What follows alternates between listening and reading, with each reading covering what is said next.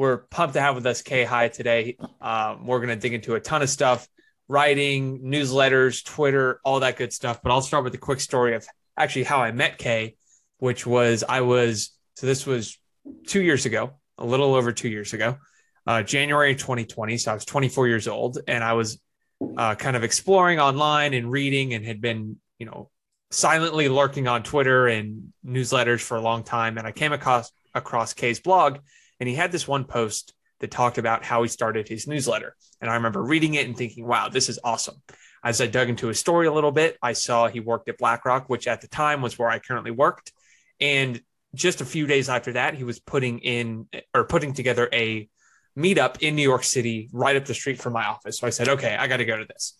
And I very vividly remember walking out of the office, kind of surrounded by some sad faces. It was 7:30 p.m. People like buckling down for a late night and was like, okay, I'm out of here today.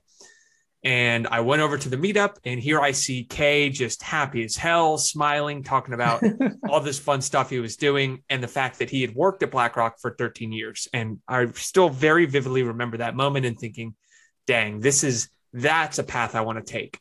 And so I got to chat with Khe a little bit, and he said some words that to this day changed my life. It was write a newsletter for 52 weeks in a row and watch it change your life. And I took that to heart, went home the next day, published my first newsletter that Sunday. And here we are two years later. And I can point, I mean, the reason we're on this call, the reason I no longer work at BlackRock, the reason I'm kind of in control of uh, my own situation now, don't have a boss, is all because of that uh, few words of advice from Khe. So, first off, thank you. And this is a pretty cool full circle moment to come all the way back around. Oh man, this is awesome. Thank you, Dickie. Uh, thank you, Cole. Thank you, Daniel. Thanks all of you for taking the time to to to chill with us today. Uh, I'm honored. One, one thing Dickie's missing about that story was let's remember January 2020, right? Because we all know what happened in February 2020.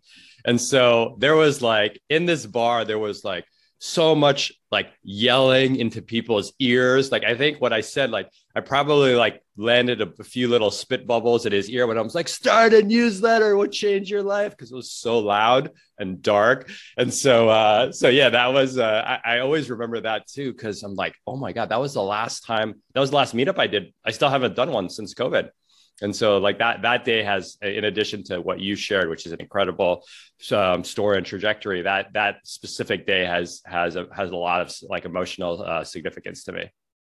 Yeah and it really started everything and that was almost before it was kind of cool to write and start a newsletter. Like january 2020 was before everyone was stuck inside for the next you know four or five months where everyone started to kind of get on the internet. So you were ahead of the curve on that front for sure. So why don't we start there with I know your kind of origin was you started a newsletter and you were just sending it to your friends. And from there, you kind of latched onto a few things. Can you talk just a little bit about, uh, spend a few minutes on the origin of Rad Reads and yeah. why you started it, where it came from, that kind of thing? Absolutely. So rad, um, the, the word rad is my homage to like 90s skate and surf culture, to the Teenage Mutant Ninja Turtles that I grew up watching. Uh, and it's like a little bit of me like thumbing my nose at Wall Street, where like I just wanted, like when I left, I wanted like all these older, mostly men, to have to say the word rad like often. Um, and so I was like, okay, like that's why I'm going to name my company Rad Reads. And we should talk about like naming things. Rad is actually very good alliteration. I didn't know it at the time. Uh, but it actually is like uh, a, a, good name. Um, and so I worked on Wall Street. I worked on Wall Street for 14 years, 13, 14 years. Uh, I had a third of a life crisis. I kind of looked around and I saw the people that were 10 years older than me, and, and I was having a great career. And I'm like, I don't want that life you know, and they had, you know, two X5s and they lived in Summit and Chatham, New Jersey, and they commuted and they like took their beer, like, um, like for, you know, the, their beer at Grand Central or Penn Station. And, you know, every night I was just like, it's not a bad life. Like their kids went to great schools, they had amazing vacations, they stayed at Four Seasons and all that good stuff. And I was just like, this is not for me. I would like to opt out of this trajectory. Um, but I had no idea what I was going to, I was, a, I mean, I majored in computer science and economics and i worked in this like very niche part of finance all my life I never identified as an entrepreneur. I never identified as a writer. I never identified as a creative person. I was just like, I'm the finance guy that's like good at numbers. And so I was like, I need to quit. And we could talk about some of the projects I had going. This was almost seven years ago now. Uh, so it's a long time ago. Like you said, well, you said this is before people had newsletters. Think about 2015, right? That was like four years before Substack, right? Um, so, um, so anyway, so I had this. I decided I was going to quit. I took 18 months of savings, and this is very different than the path Dicky and Cole have taken. I'm less familiar with Cole's story, but I took 18 months of saving. I talked to my wife, and I was like, "Can we can we light this money on fire?" And what I mean by that is, can Khe experiment with things for 18 months? And if it goes to zero, then like our family is okay. We had some savings. That's the good thing about Wall Street. 13 years will give you the ability to light some money on fire um, and give us 18 months to try things out. And I knew myself that I didn't want to chill.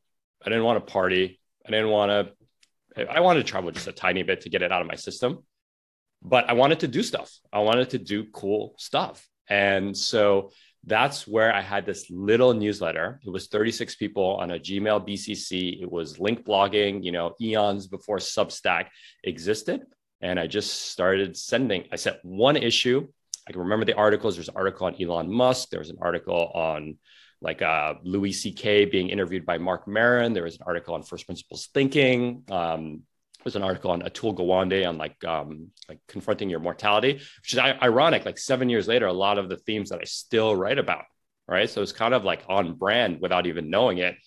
And I hit send with a Gmail BCC, famous last words at the bottom. I don't know when I'll do this again. I don't know when I'll have the time to do this again people started saying, Hey, this is really good.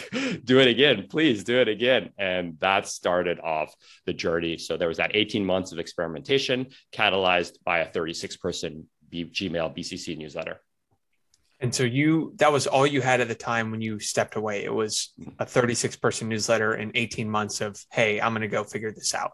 Yes. Which is very different than what you have when you quit. And it, so I commend it, that. it is quite different. And you know, I'm still inspired by that. So can you walk us through a little bit of that 18 months of what you explored and how that led to eventually because I want to dig into your your 10k philosophy and some of the things you do some of your core things that you think about but what was it about that 18 months where you would you explore? Yeah so um the cool thing was that I had the money thing was off the table because like we had put a safe container around what we were willing to do so that was like, I mean, I still have a lot of issues with money as an entrepreneur and cohort based courses, but that was, um, so that was resolved. And so then it was really, it's going to sound kind of cliched, but it was just like, what makes me happy?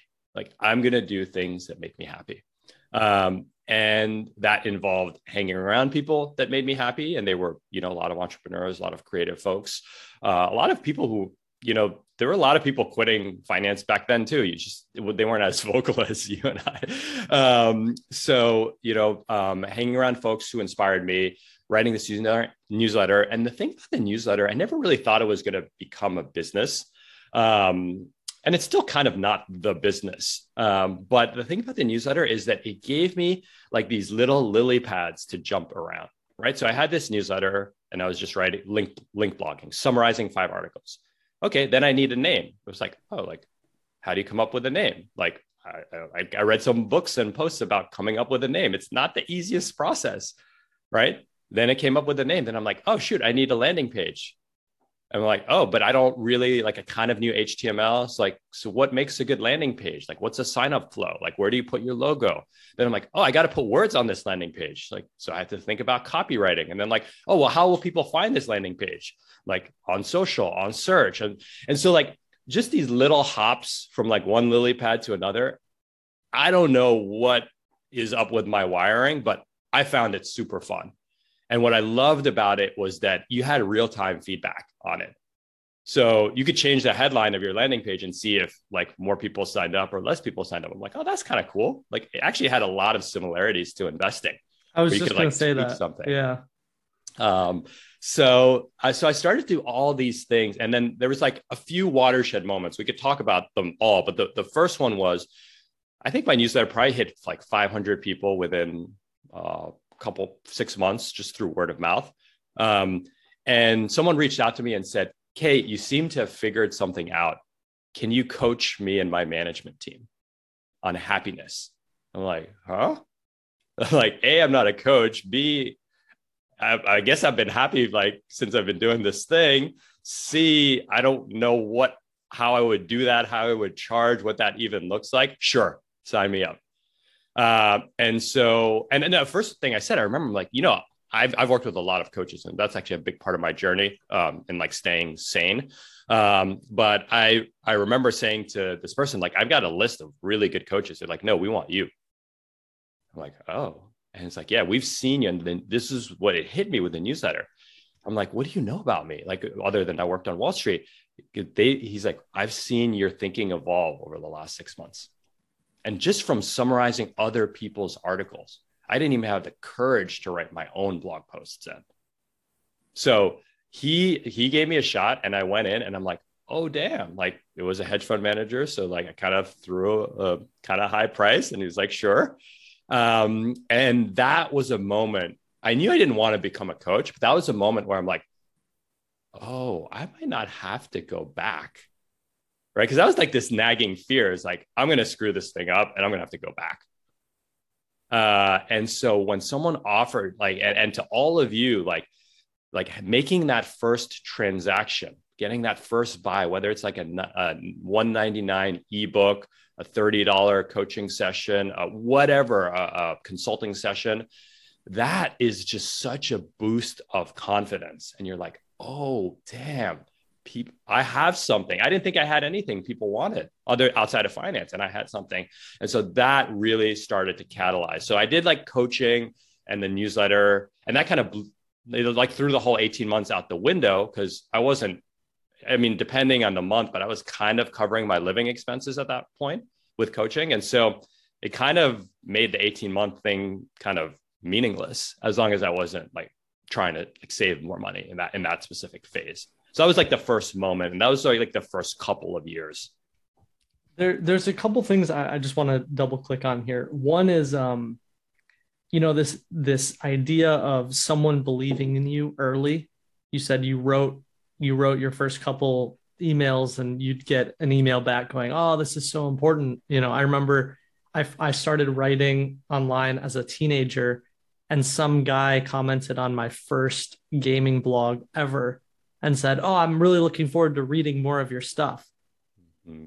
I mean, I, I thought I just played Madison Square Garden, you know, like I that it just was huge to me. I didn't even know that was an automated message at the time. He was just commenting on that to everyone's right. But it like it gave me that feeling.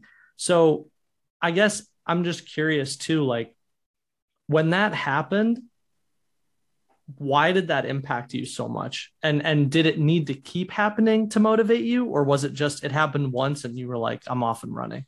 Yeah, it's a great, it's a great question, and it's a great feeling. Like if you could see my arms, like I got goosebumps thinking about it. I still keep all the notes people send me. I have something I'll drop it in called the jar of awesome. Um, and uh, anytime someone sends me a nice note, I just like keep it in the jar, and then I just go back and read them. So it's been around. That's like so smart. Seven years now. It's it's like if you want like happiness and joy on command, like there's no better way than than to keep a jar of awesome because you realize that we're just we're just a coll- you know our happiness is just this like collection of like little micro moments. It's actually not like catching the huge wave or like getting the first sale or like things like that.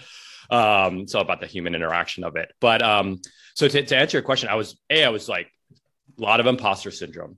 I'm like what the like this guy's like 20 years older than me and this and that and you know i quit this job and I, I wasn't like i could talk about it confidently now but like I wasn't confident that I had made the decision, the right decision for like a couple of years. Right. Um, and every day it felt slightly less risky. Um, but I, I was like not sure that I like I walked away from a like a pretty high salary for nothing.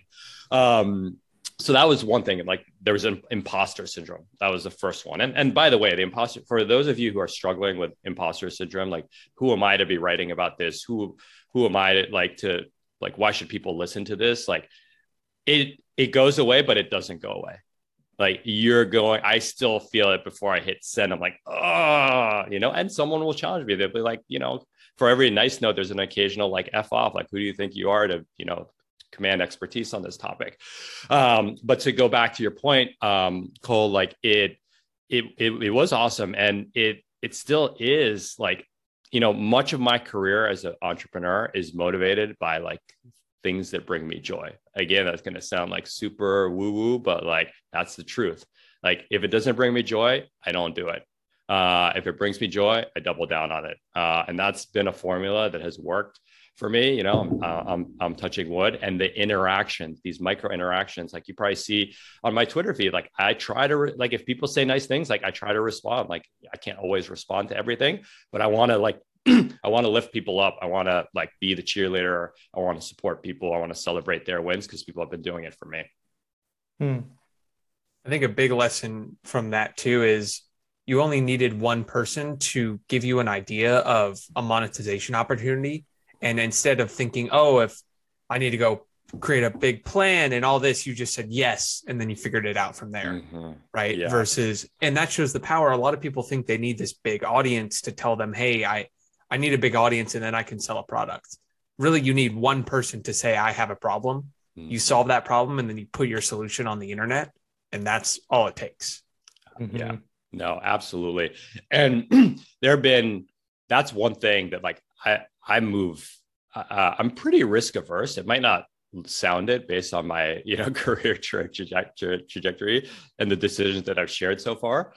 But the one thing that I have done extremely well, and I've made a lot of mistakes, which we should talk about them, is when something works, I like run as hard as I can and double down and and I, I ship and I just keep going at it and I keep going at it uh, I don't like overanalyze. I'm I'm okay like to ship faster versus like lessening the quality slightly. Like I'll make that trade off.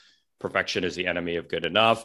Um, and so that is something that has served me really well. And you know, in all these little experiments that that kind of landed me closer to to my main my main thing now. So, a couple uh, some ta- some tactical questions I'd love to ask. Um, you might be familiar, might not. So, big philosophy of ours is write on the internet, don't start a blog, mm-hmm. right? The newsletter is an interesting, it sits between those two worlds. Yeah. Mm-hmm. Um, you started with a newsletter, yeah. which typically I tell people don't do that because you have no reach right? So you have the ability to capture emails, but how are you going to reach lots of new readers? Yep. So, A, if you started with a newsletter, how did you get your readers? Mm-hmm. And B, when along the journey, like now, where else do you write to kind of drive people to that? It's a great question, and and um, people always ask me, um, you know, knowing what you know today, if you were to like restart from zero, what would you, where would you start? And I I wouldn't start with a newsletter. Um, mm-hmm. I would start I would start with something that has a built-in viral loop, and so that would be either Twitter, YouTube, or TikTok. Mm-hmm. I would not podcast. I would not blog. I would maybe SEO. I, I have some strong views on SEO. I think it's pretty awesome, uh, but it's a very different philosophy. Search engine optimization. Um, and blogging, I, Instagram. I hate Instagram, so I have no comment on it. Um, so th- that's kind of that's what I would do differently. So um, I think times have changed too, and and you you and your community are kind of on the leading edge of that with social where i would have never you know i mean just dicky tells that story but it's like it's a flattering and, and nice story but what he what he forgets to add to that story is like where I really made my did all my damage was on Twitter, not with the advice that you gave me. So um, yeah, so we so, should add that to the to the story, uh, you know, what, with a little revisionist history. What's funny is I have taken that advice and kind of churned it where now when people ask me the same thing, how do I get started? I don't say write a newsletter for for 52 weeks. I say write and publish something every day on Twitter for 30 days. Yeah. So mm-hmm. it accelerates the feedback loop a little bit because but I needed to go through that, I think, to make that real realization. Yeah. And so at the time, it was the exact advice. Totally. But and I needed it too. You. I right. needed to see what you guys were doing and to hit some of the plateaus on growth. So I answered the second part of your question, Cole, to be like, oh, okay, I need to like figure out how to acquire new custom new new readers. So in the early days, Cole, the what there were a few things that worked. One, uh, and they're all anchored by one principle. Like I wrote stuff that I knew people would be excited to receive. So like it was good. Um, it was good. It was thoughtful. You could tell that I put in a lot of effort into it.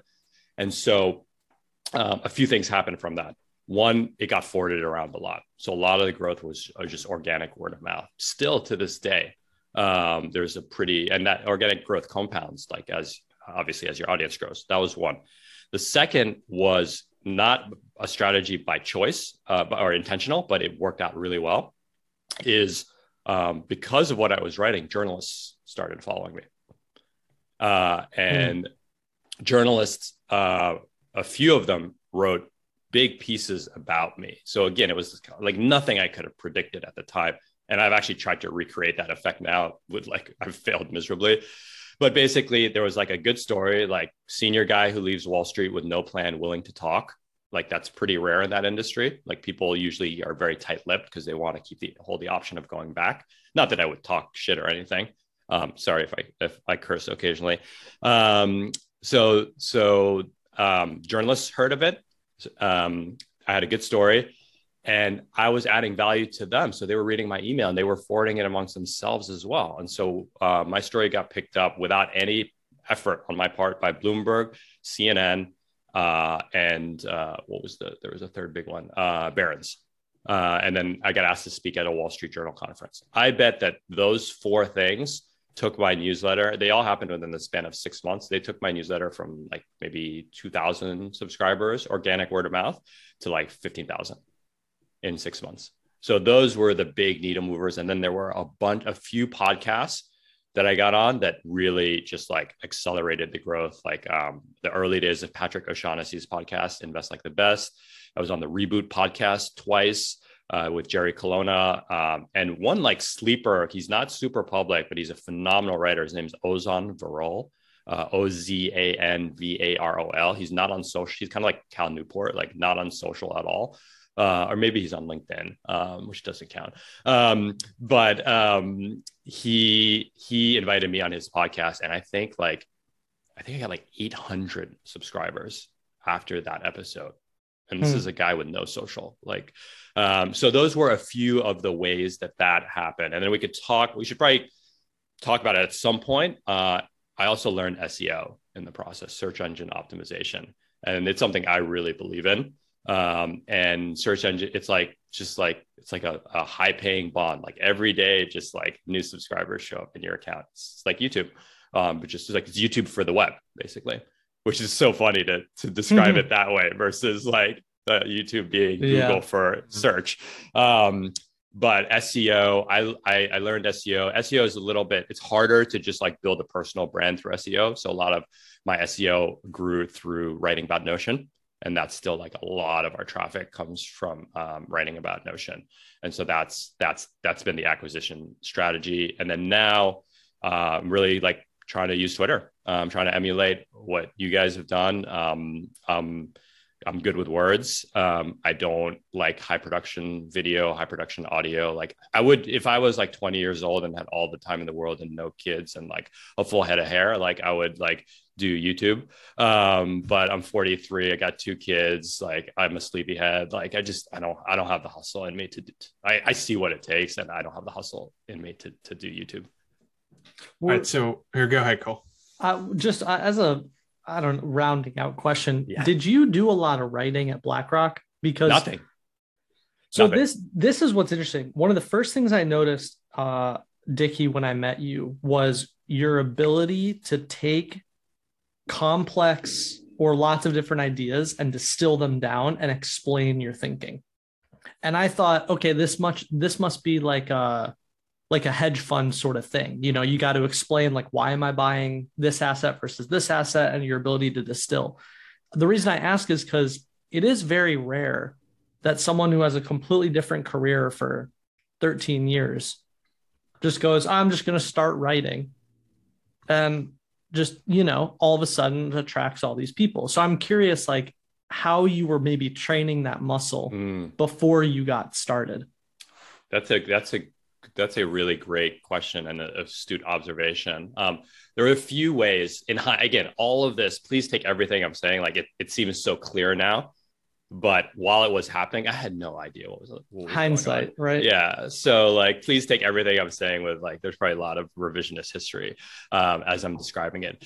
But here are here are a few thre- uh, threads that relate to that. One was I love being a manager.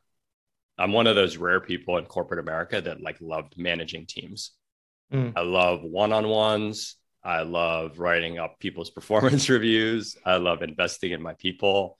I've always liked that. Um, maybe like my mom, my sister, and my grandmother are all teachers.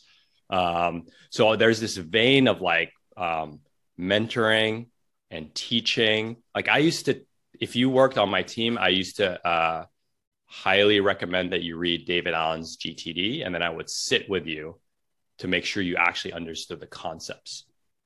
So if you think about what I write on the internet, it's not that different than what I just described. It just mm-hmm. wasn't in the medium of writing.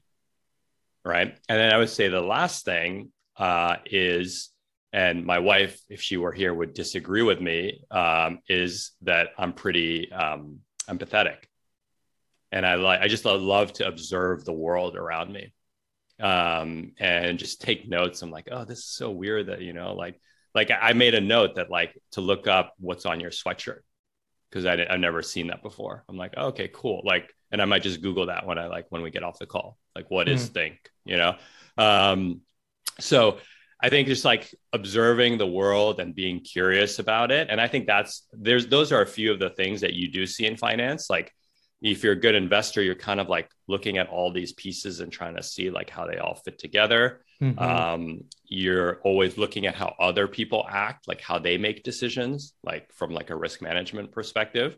Uh, and then there's like the management piece of like like teaching juniors, you know, how to do something really complex, uh, but it wasn't through the medium of writing. Yeah, I, that makes a lot of sense because one of the things I notice is so so many people go i want to be a writer or i want to i want to start writing and the hardest lesson is that it's really not about the writing it's about the thinking so mm-hmm. that's why that's where my question comes from is like it seems like you had already done a lot of the thinking and you distilled it over years right yeah. and then all of a sudden you go okay now i'm just going to share the thinking mm-hmm. which is way easier than I haven't thought about this thing yet, but mm-hmm. I think I can assemble adjectives in a really great order. Mm-hmm. Right? The two are not the same. So yeah. I think that's that's fascinating. Yeah. And I think there's two just like observing great writers just they observe like the mundane details of the world. Um, and they find them super interesting you know like like your sweatshirt like i'm just like super fascinated by your sweatshirt because i think it looks cool and it's different from what from what I normally see in sweatshirts. It's it's think different. It's the Apple thing. Yeah. Oh, you see, see, because yeah. I think there was a skate brand from the '80s, from the '90s called Think Skateboard. So I'm like, oh, maybe it's like mm. retro skateboard um, sweatshirt. Um, but uh, but again, it's like it's such an insignificant detail, but it actually isn't. Right? I could write three essays off the the conversation that we just had about your sweatshirt. Mm-hmm. Right. If you can synthesize and extract some sort of meaningful exactly. takeaway or right. lesson. Yeah. Curiosity, right? Like curiosity would be an obvious one, right? Um, yeah. so I anyway. say writing is 95% blocking the internet and noticing your surroundings. Mm-hmm. You can do those two things, you can pretty much write forever. Um, so that's a great example. All right, let's talk Notion, 10K mm-hmm. work, how you kind of stumbled into going from the newsletter to coaching to now your flagship course, writing about Notion, yeah. coining the term 10K work. And I'll give you kind of my interpretation of the ideas that you share are you found your own unique combination of I use Notion to almost create a lens through which to view my ideas. But then I also have this philosophical side of all my lessons learned from working at BlackRock, working on Wall Street, chasing happiness, finding happiness, all that. And you've been able to combine them in a very unique way. And I think that's what resonates with people. So, where did Notion yeah. and your relationship with that start? And how did you kind of weave in 10K work into what is now your, your flagship product? Yeah, uh, it's, it's um, a lot of luck and a lot of like spaghetti thrown against a wall, like walls full of spaghetti. Um, so uh, let me just let's let's let's break down the timeline just so people can kind of re- like see what happens. So I'm doing coaching probably for I've been out for five for seven years. So I'm doing some like mix of coaching and writing for probably like the first four. Right. And that's kind of keeping me afloat. It's growing my audience. Actually, again, it's a very different story than Dickie uh, and Cole's story, where like he quit and you know he had already built this product that people really dug. So, um, so four years of like three or four years of coaching, uh, and I've always been like a productivity nerd, systems design, lifestyle design. Uh, and I think that where I was really starting to find my voice as a writer were around these like philosophical questions. So the the informal motto, so the mission of Rad Reads is to help people live more um, productive, examined, and joyful lives. And the informal motto is come for the productivity, stay for the existential.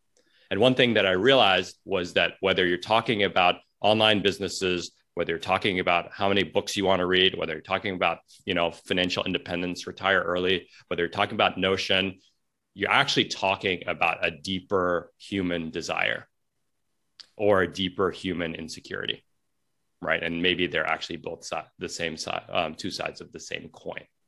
And I was starting to really figure this out in my writing. And for those of you who followed my writing for a while, there's always just like, why do you want this thing? Why do you do this thing? Like, why are you tricking yourself? You know, what is the source of your desire? What is the source of your hurt? What is the source of your pain?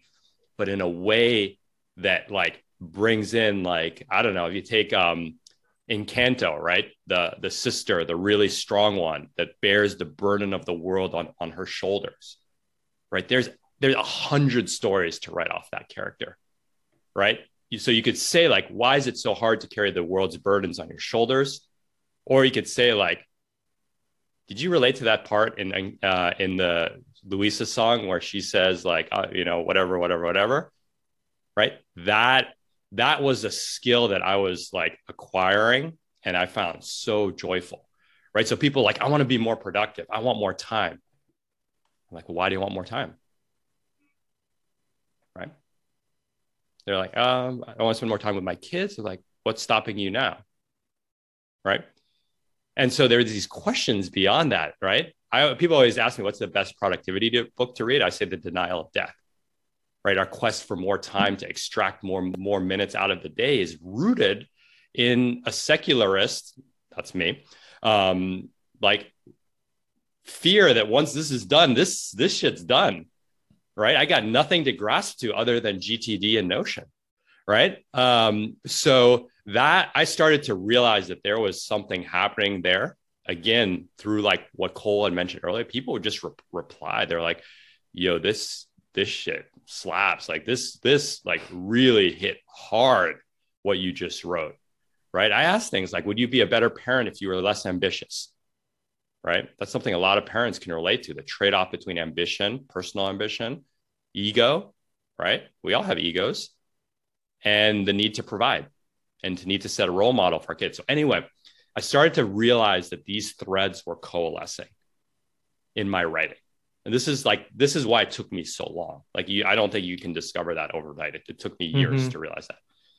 But i also had something that was more tangible that people were interested in. And that was like notion and gtd and productivity systems and i could write about superhuman and text expanders and alfred and zapier and all that stuff until the, like i could i could hang with the best writers in productivity on the in the world um, and i could do that and so i was like well how do i take the thing like that's the candy. Like people want the candy, like the productivity. Like the the the philosophy is is the broccoli. Like they know they want it, but no one wants to eat it. So you've got to like wrap the broccoli with chocolate. Right. And I was figuring out how to like produce broccoli wrapped, uh, chocolate wrapped broccoli. And people were like, damn, this shit tastes so good. Um, so uh, so that's what I had figured out. Then came Notion. Notion comes along as an app like I mean, it's already been around for five years, but I discovered it three or three and a half years ago. I'm like, this is just cool. Like as a productivity nerd and as a systems thinker, I'm like, whoa, like I've been waiting for this app for years. Like I used OmniFocus for a long time. I'm like a GTD acolyte, but I saw someone, I don't really, I've, we've modified GTD to work for today. But I, I was just like, this is so cool. And guess what was happening? There was a rocket ship called Notion, right? and so I just started making Loom videos on Notion and posting them on Twitter, right? Because I'm not going to do the high production YouTube stuff. It actually lend itself really well to screen sharing, right? Because you're just like, watch me click this and this and this and this. And then Loom actually came out at the same time too. Like all these stars aligned at the same time. And Notion was this rocket ship. And again, from timing and showing up, I became one of the world's expert on Notion, which by the way has like, I don't know, like 25 million users now. Mm-hmm. a ridiculous number. So then people came to me and they said, Hey, we see you do all this stuff on Loom and you write about it in your newsletter. We can't do we can't figure it out. Like, I don't know, for those of you who are not super tech savvy, if you open Notion, it's literally just like a blank cursor. And then you have people that are like recreating like the entire Pokemon universe, like with linked databases. And like, it's just a blank cursor. Help. And that's where my friend Tiago, uh, Tiago Forte from Building a Second Brain, he was just like, he he a whole, this whole time he was just like, "Okay, launch a course, launch a course, launch a course." And I didn't want to launch a course on like chocolate covered broccoli because like that's a hard thing to get people to buy, mm-hmm. even with like a heavy dose of chocolate on the wrapper. Um, and so, but Notion, you're like, I will teach you how to be the best in the world in Notion. People wanted to buy that, and so I fired up a class together. It was 500 bucks. I think 19 people signed up. They were like my my super users. They've been waiting so long to buy something from me.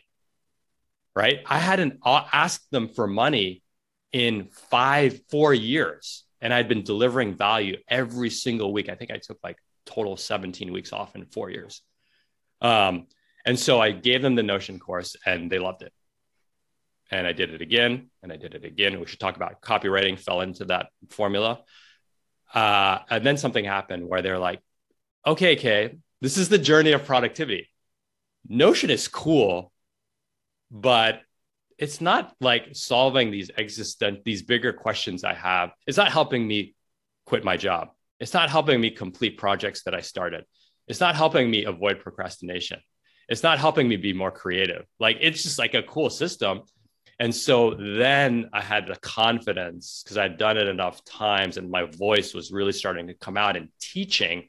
I had the confidence to like flip it and be like, this is a course on lifestyle design on how to live a more productive, examined, and joyful life. And we use Notion to implement our system.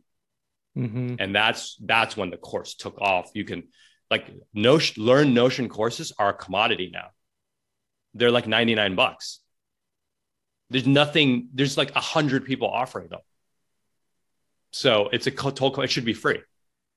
Um, so thankfully we made that pivot um, and it, it it leaned into something that is like 10 times more exciting for me to talk about right the chocolate covered broccoli um, and so i'll stop there i didn't even answer the 10k work question but i think that that's like a very important framing which was like i think this is what you should if you're looking to sell a sell a course or sell a info product like it's much easier to sell people a skill.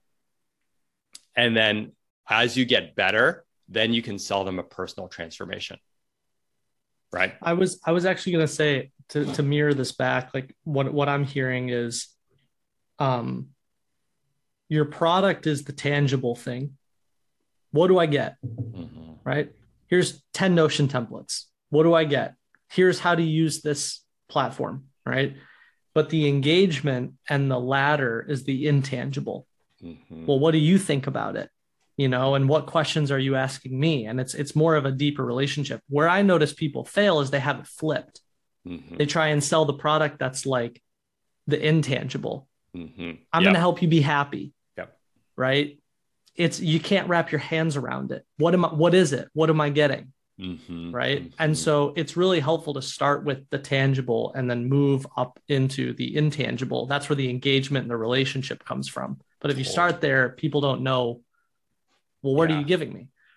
That's that's a that's a really really good point. And, and to further that, there's another saying is like people tend to um, people tend to buy painkillers over vitamins, mm-hmm. right? So they'll buy things that will eliminate pain versus uh, better. People actually don't buy a better version of themselves as as often as you think, mm-hmm. and that's more of like a writing and marketing tactic to to observe. Um, but um, but absolutely, and and to be honest, like I just I needed the confidence, right? Like who was I to be like I'm going to teach you how to live your life, right? I'm like no, I'm going to teach you how to use a productivity app that I know mm-hmm. better than most people in the world. And that was a great starting point. I couldn't have made that leap without the years of writing, which was like the crystallization of the thought thinking.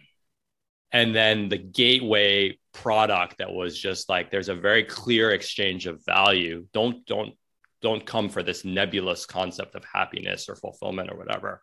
And then kind of bleed those other concepts in over mm-hmm. time. Yeah. Alex Hormozi has a great one. It's sell people what they want to give them what they need. Mm-hmm. Right. Yep. So they're not going to know that what they really need is to ask the five big questions of why they want more time. What they want is more time. So sell them that that's what you're going to give them, but mm-hmm. then give them what they need uh, in the long term in the product. Totally. So, okay. So from there, right, let's talk about the Rad Reads business, 10K, mm-hmm. that kind of thing. You started to talk about copywriting a little bit. Why don't you walk us through right now how you think about the role kind of your newsletter and Twitter and mm-hmm. your overall, we talk about kind of a creator funnel, right? Which is yeah. you're creating a lot of content, you are you have different offerings, you you share valuable stuff, but there's obviously people who want to throw money at you because they love what you what you're doing, what you're mm-hmm. saying. So how do you think about right now the different kind of yeah. acquisition of, of a customer and then we can go from there on like I know you've probably run what seven or eight cohorts by now and are starting to scale the team. And I'd love yeah. to talk about that a little bit. Yeah. Um, so we've run, we're getting ready to launch our 10th cohort uh, in May, May 3rd. So for those of you who want to lead a more productive, joyful, and examined life, like um, it's an amazing, amazing, amazing course. Uh, so, um, so that's our core business is that course. We run it three times a year. Um, and it's like 80% of our revenue. Um, and then the other uh, business that's new and it's probably not worth talking about on this call, but we started a consulting business because uh, for two reasons. One is people took the course and they were like, "Can you teach?" It's more like workshops, corporate workshops. They're like, "Can you teach this to my boss?" um, and then we wanted to diversify the revenue streams and the launch, as y'all know, the launch boom bust cycle is not for the faint-hearted. Like we make three, we make 180 percent of our revenue in three weeks each year, and we have a team of six. So like it's it's takes some uh, it's not it's not easy. Um, so so those are our products. And our acquisition, I, I, wish we had a clear acquisition strategy. Um, our goal is to add 75 uh, email subscribers a day. Um, and we failed that goal. I think we hit like 60. We just did our quarterly OKRs. I think we hit like 60, 68 or something. Uh, and so here's how we think about the funnel. Um, their SEO is about 45 leads a day um, one YouTube video brings in about five leads a day. Or we have this like massive GTD video that has like 200,000 views. It's just like a Zoom call like this. Um, so SEO and YouTube, but these are more Notion specific um, uh, queries. Um, so that's that's like the chunk, the the main chunk of regular subs. Um, we I try to do one event a week. So these events bring in uh, a lot of new subscribers. Uh, yesterday we did one with On Deck where I presented the the 10K framework, and it that just from that event it brought in like 75 new subscribers in addition to the 45 that we just get through SEO.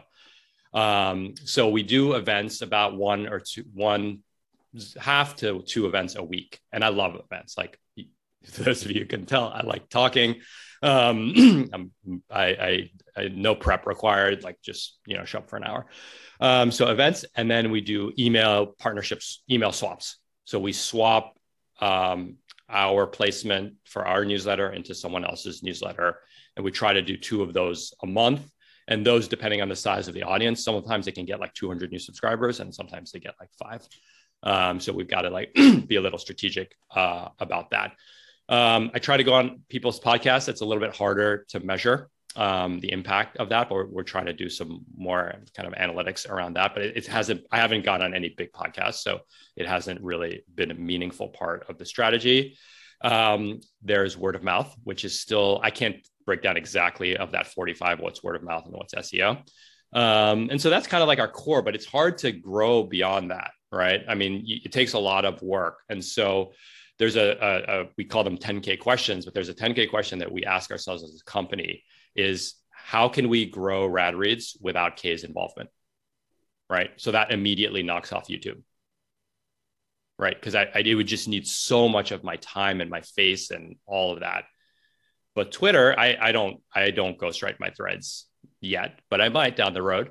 Um, um, newsletter blogging, newsletter blogging, SEO, that could all be ghost written. Mm-hmm. Right. And so we're starting to explore like how can Khe step into a more editorial role and like be like, this is the piece that I want to see. This is how I understand it's going to work and travel, and then have someone else write it. Right. So that's kind of part of our strategy. We're just really refining our SEO strategy to like basically plant like the 10K framework like on the edges of like the Eisenhower matrix and the edges of the of GTD and the edges of the Ivy Lee method and the uh, edges of goal setting and prioritization and kind of like we have decent domain ranking. So um, so we could do that, but it's probably it's going to be like a long SEO is a long, long slog. But then once it once it works, it's like compound interest. Like it's just like every day, boom, boom. It's like a cash machine. Every single day, it delivers a new lead, and it doesn't require a ton of maintenance. So we're going to lean a little bit heavier into SEO. I'm going to play around with Twitter. I'm having a lot of fun with Twitter um, thanks to like following what you guys have done. Uh, it's been pretty effective. I, I had um, just following what you've done. Uh, I started, I decided to get active on Twitter on uh, February 21st, and I had um, 17,000 subs. Um, and this morning, uh, we like crossed 21,000. Um, and so I'm trying to do like um, I follow the, I have all these text threads from Dickie's, like do this, do this, learn how to make sure you nail your hook. I like put them all into like a little notebook and I just like schedule these, these tweets and I think about them. It's part of, it's part of the strategy. Like any of this, whether it's SEO, email, newsletter, blogging, Twitter, what I've learned is just like have a strategy, do it consistently. Don't like willy nilly it. Like when you feel like writing it, sit down and treat it like you would treat a meeting, like you would treat a one-on-one and then just like like iterate, learn, and, and observe. So does that answer the question on acquisition? And it's so yes, exactly. And the overall goal is to get newsletter subscribers. For the most part, they're opting in via your Notion pages or GTD pages. They're probably sent some kind of lead magnet, and exactly. then are they dripped into your regular Saturday newsletter that you send to everyone, or what's it look like from there? So we have two onboarding sequences. They're not the best, so we're um, um, we're we're fixing them. But one of them is kind of a more like, um, here's how to hit your goals, like work, like email workshop. It's like three emails a, week for I think four weeks. It's they're really detailed emails. They basically like took our best blog posts and like we turned them into emails. We've got this like legacy Notion drip thing where you kind of like learn Notion in like like 10 days. Um, the engagement rate on both of them is through the roof. It's like 65% open rates um, like towards the end of the sequence. Uh, and then we drip them into the Saturday newsletter once they've gone through both of those.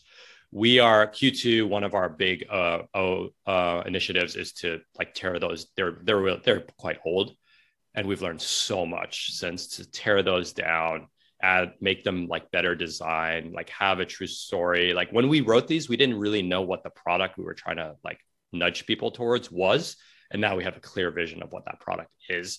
So we're going to like plant seeds like with the language with the framework you know with interviews that we might have with other people. So we're kind of like rewriting those from scratch. Um, i one thing i'm really focused on so that we talked about the top of the funnel uh, but the thing that i'm really focused on now is like the middle of the funnel which is okay we got you in but like what's the likelihood that you'll become a student?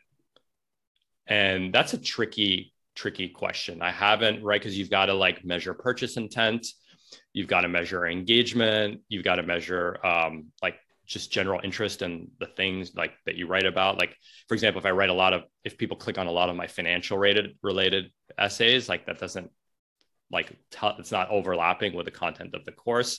So there's all these kind of analytics that I don't know how to do. I'm not from this world, and it's actually I think we've really benefited from having a beginner's mindset where people like do this little thing on SEO, and I'm like, I don't think that's the little thing that I think it really helps us see like the big picture of what we're trying to accomplish with all of these like tactics, but we're also really good at getting in, in uh, into the weeds. Um, and then the last thing I'll say, um, we should talk about copywriting if we have time, uh, is that I've made the commitment to grow a team. And so we have uh, four, we have like a team of seven, four full time ish employees. Um, I have almost a day of one on ones every day, every week now. Um, you know, we're fully asynchronous. We have like very, very detailed ways of working. We don't send each other emails internally. I think I get like 17 Slack messages a day. So like we we're completely async. And I, was actually writing our quarterly roundup. That's just the kind of stuff you have to do when you have a team, like actually like write a quarterly roundup. But I was saying that um, to use hedge fund terms, our organizational design is our alpha. So the way we work as a team is one of our competitive advantages that's actually very hard to replicate.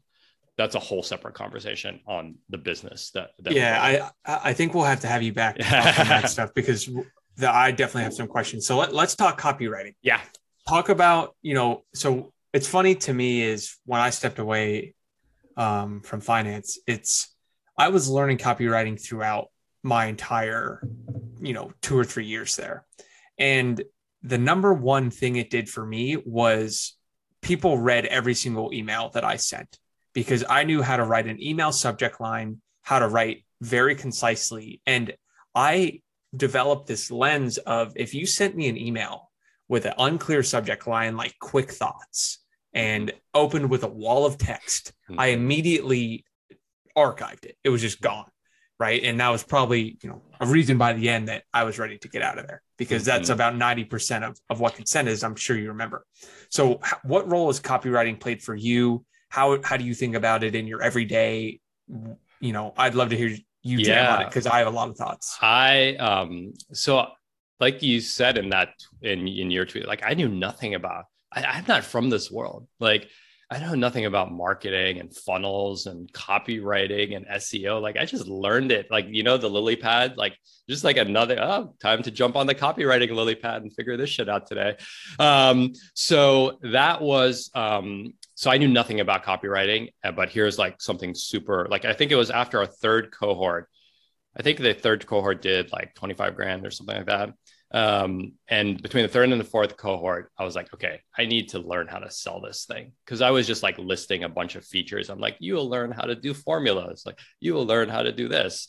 Um, and some, you know, some other entrepreneurs had planted the seeds of copywriting. So I basically like took this copywriting intensive with um, Billy Broas. Um, you might know him, B R O A S. Uh, and my mind was blown because uh, he he has an approach where he teaches you the principle like direct mail type stuff, like write headlines out by hand. Um, he doesn't write it for you. He doesn't edit for you. Like he barely reviews what you know. Like he just kind of like he makes you do it. Um, and I think a lot of people go into copywriting courses thinking that like someone's going to do it for them. And like it just doesn't work that way. It's so nuanced. So I took this course, this intensive, it was pretty pricey. Uh, and then after I'm like, I need to, I need more of this. And I hired him one on one. So it was like the single biggest financial investment that I've made in the business other than full time employees because um, he's not cheap. And um, for the, the third, from the third to fourth cohort, it tripled in revenue. Nothing else had changed. It went from 25K to 75K. And I'm like, oh my God. Like this. And I had some very strict rules for myself around copywriting. Uh, and the biggest one was like, I didn't want to write copy that made people feel shitty about themselves. Like I would poke the bear here and there uh, and be like, you know, it's kind of funny that you say you want to do this, but you really like, if we looked at your screen time hours, like you're really doing this. Like I'll poke the bear here and there but I didn't want to be like your life suck, your life suck, your life suck, your life suck, your life suck by my course. Like um, that was not the philosophy. And a lot of like read some sales pages out there. There's a lot of that. out there. And I did not, I had like repulsed by that. Um, so anyway, the thing about copywriting was that um, it's a little bit like 10K work, which is funny enough, we haven't talked about. Um, it's a little bit like the rule of thirds if you're a photographer. It's just like one of these things, like once you see it done well, you cannot unsee it. And so if you just understand the first principles of it, you're just going to see it everywhere on the back of a bus.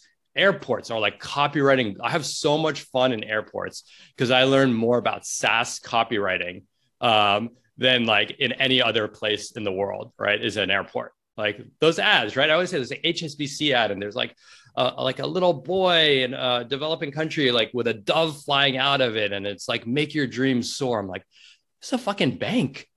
Like, um, you're like, make your dreams soar. Like, what, are, what the hell are you talking about? You're a bank. I'm like, but that ad is good. Then you layer in the photography, like, whoa, like there's like something resonated in me. Um, and you start to like really see that everywhere. You see it on Twitter, right? Like you see who gets it. Um, and so I learned the the principles of it and I just practiced the crap out of it. Like it's the good thing about the internet, like you can literally practice, you can get so many shots on goal copywriting. Like you could get like 50 a day. The only limitation is your time. Mm-hmm. And so there were just all these opportunities for shots on goal. It could be a single tweet, right? It, email subject line is a perfect, perfect uh, test test bed for copywriting because you see the open rate, right? What's the point of writing a really great email if no one opens it? Right. It still blows my mind. And, and I used to do this too. It'd be like rad reads 233. I'm like, why would I why would I click that? That sounds so corporate, so uninteresting. And it mm-hmm. doesn't tell me what's in it for me, the reader. Right. Right. This week's rad read is going to be um, how many business books would you read parentheses if you had a year to live? Whether there's you care about that topic or not. Yeah there's some urgency. That's great. So uh, so yeah and and it's fun. I mean i think again a lot of these things i feel super blessed that i find seo and copywriting fun but i find youtube not fun so i just don't do it right? I find um, I find Facebook paid ads like hell on earth. Like I'm not, I haven't logged into Facebook in three years. Like, why would I do Facebook ads? Like maybe at some point I'll have to do it. But a lot of this is, you know, especially if you're in this kind of you've de-risked yourself like like Dickie has, um, where you're doing this, like you still have the cover of a full-time job in healthcare and the if you're living in the US, like that's um, you know, that's something um, like do these experiments like take these shots on goal. Like they're there. They are free. They didn't exist before the internet right? How could you practice copywriting before the internet? You would have to write letters to people or buy ads in the new york times. That's it. Think about how lucky you are now that you could just you could my challenge to each of you is to do three copywriting tests today right Three copyright. Y'all have Twitter. I know that because you're part of this community. Three copywriting tests today. That's my challenge. Tag me in it if you want, and I'll give you a review on on um, what you could improve. The biggest takeaway with copywriting for me is it teaches you how to communicate value, and that's all you're doing all all the time. I loved your response, so I wrote a thread of how I learned copywriting, and it was you realize life is sales, right? You're either selling your product to customers, you're selling your product vision to employees or you're selling your company vision to an investor. And then you said or you're selling your your yourself in your hinge bio. And i thought that was hilarious. And that's true as well. Like you, all you're doing people think copywriting is oh it's only for sales pages but it's for text messages emails every single thing you do wherever you're putting the written word out there you're just learning to communicate concisely. And so i think it's a skill that i i'm personally of the view it's the most valuable personal skill you can learn because if you can write copy, there's you can make six figures doing anything. Yeah.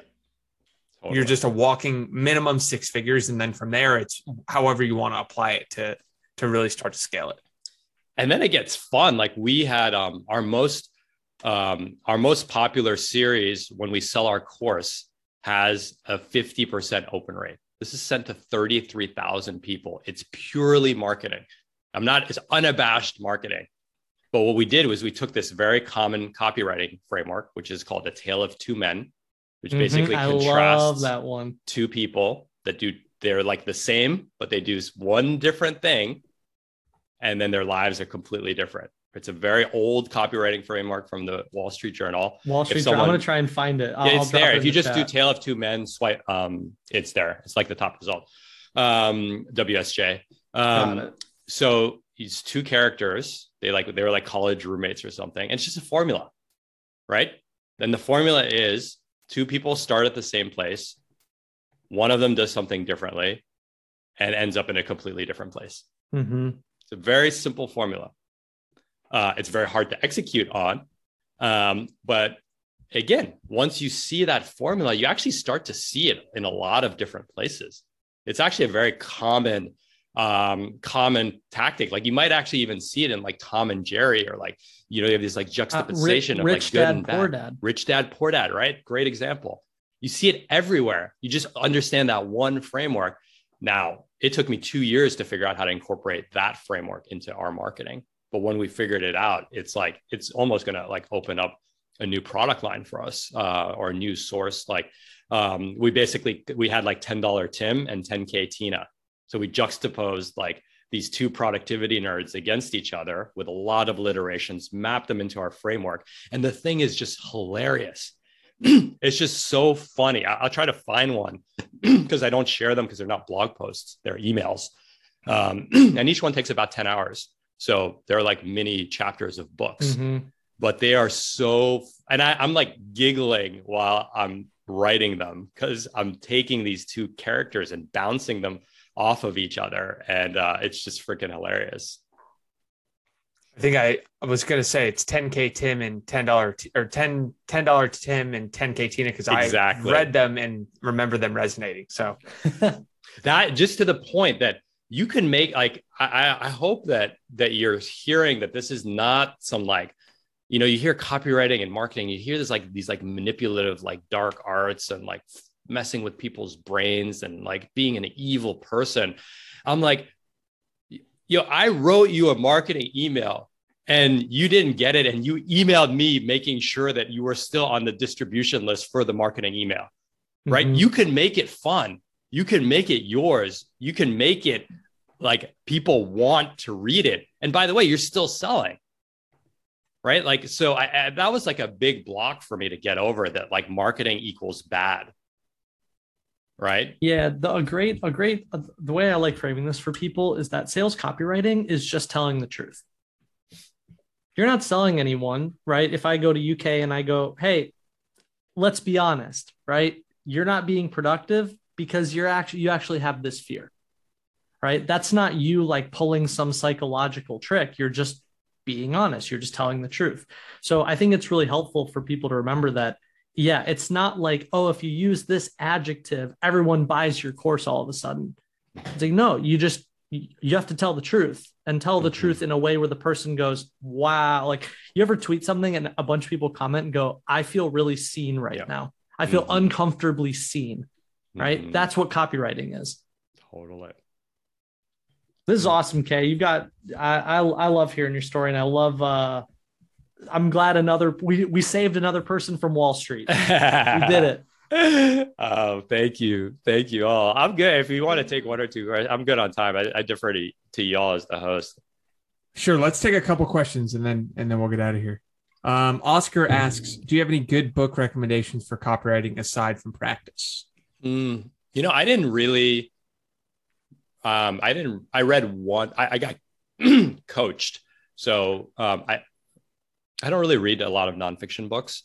Um, so the one that I tried to read that was like okay was um, Dan Kennedy's The Ultimate Sales Letter. Mm-hmm. Um, I have uh, seen breakthrough advertising, but it was a little bit too um, dry for me. Honestly, uh, and I'm I'm not lying. It's like when I want to practice copywriting, I do advanced Twitter search on Dickie's timeline, and I just like observe what he's done. And I shared that tweet tweet thread where I like decom- deconstructed like five of his formulas um, of like his Twitter formulas, um, and that that's like that's how I learn is just like, like I find like a good formula, like copywriting. This cool thing about it is for a left brain person, it's very analytical. Mm-hmm. Like there's a lot of formula, like very clear formulas on how, what works, like a tale of two men, which is a bit more nuanced, um, but it's still formula. Um, so I, I'll just go and um, and play like look at what other people have done. But um, the ultimate sales um, ultimate sales letter was like kind of help. I think Dickie would be a better person to answer this question. Yeah, I actually wrote this the other day. I, I think Boron letters and writing that works and um Gary the Adweek copy yeah Adweek copywriting handbook those three they're my three go-to's. And then the fourth is stop reading books and start writing copy. Mm-hmm. um because once at that point you could read 20 of them and kind of pretend that you're doing it but go take three legendary sales letters write them out by hand and do that every day for a month and you'll be a good copywriter. Seriously. Mm-hmm. because once you see it and feel what works from there it's very easy. Yeah. Like like you said, I mean, I think the easiest way to learn is actually just to write on Twitter because you have baked in constraints. You have 280 characters, you're competing for attention, and it's all text, yeah. right? So you can't, you're going to have to learn and you're going to very quickly learn whether this block of text, oh, that had no one read it. Okay, I probably shouldn't do that. But when I do one line, three bullets, one line, everyone reads it. So mm-hmm. there's something right there. It becomes a little bit of a game. So that is my my copywriting advice. I give you one one one super quick story. Uh, a friend of mine had a design course, and he sent me a test headline, and the headline was um, "Remixing Your Ideas." He's like, "What do you think?" I'm like, "Dude, you want my honest opinion? It's terrible." Uh, and I gave him, and I, I we were just like over text going through some ideas, and it was a class on illustration, and and I said, um, "How about this? Learn how to draw parentheses. I like the parentheses at the end um, so that you don't have all the same unsplash pictures as everyone else. He was like, it was the most open email he's ever sent.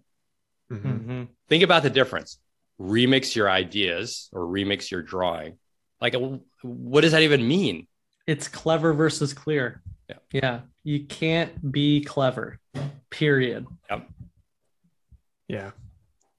All right. Well, I think that's it. We got a lot. We got through a lot. This was really great. KK, where can we send the people? Where can they find you? Yeah. Um, so yeah, drop in. Uh, I'll drop in this template if you want to use like. Uh, let me see. And the template that we have people listening to, on Spotify too. um, so yeah, radreads.co slash solopreneur is like a template that we use to like manage all of our ideas and workflows. Um, if you just head over to Twitter, follow me on Twitter. Um, she just do Twitter K he K H E H Y is probably the fastest way to find me because um, my my handle is too long as my first full full first name.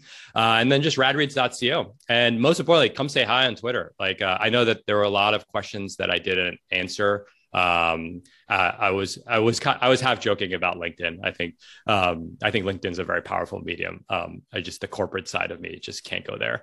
Um, but uh, yeah, I'm just honored. I've learned so much from um, from this community, from Dickie, and from Cole, and it's just it's just cool, man. I just things like this remind me why I love the internet. Like, like this is just awesome. Mm-hmm. Well, thanks for being here, and and again, thanks for that legendary advice you gave me back two years ago. We are on this call, so pretty cool full circle moment. Really appreciate it, and uh, we'll send people over to Rad Reads uh, if they want to learn more.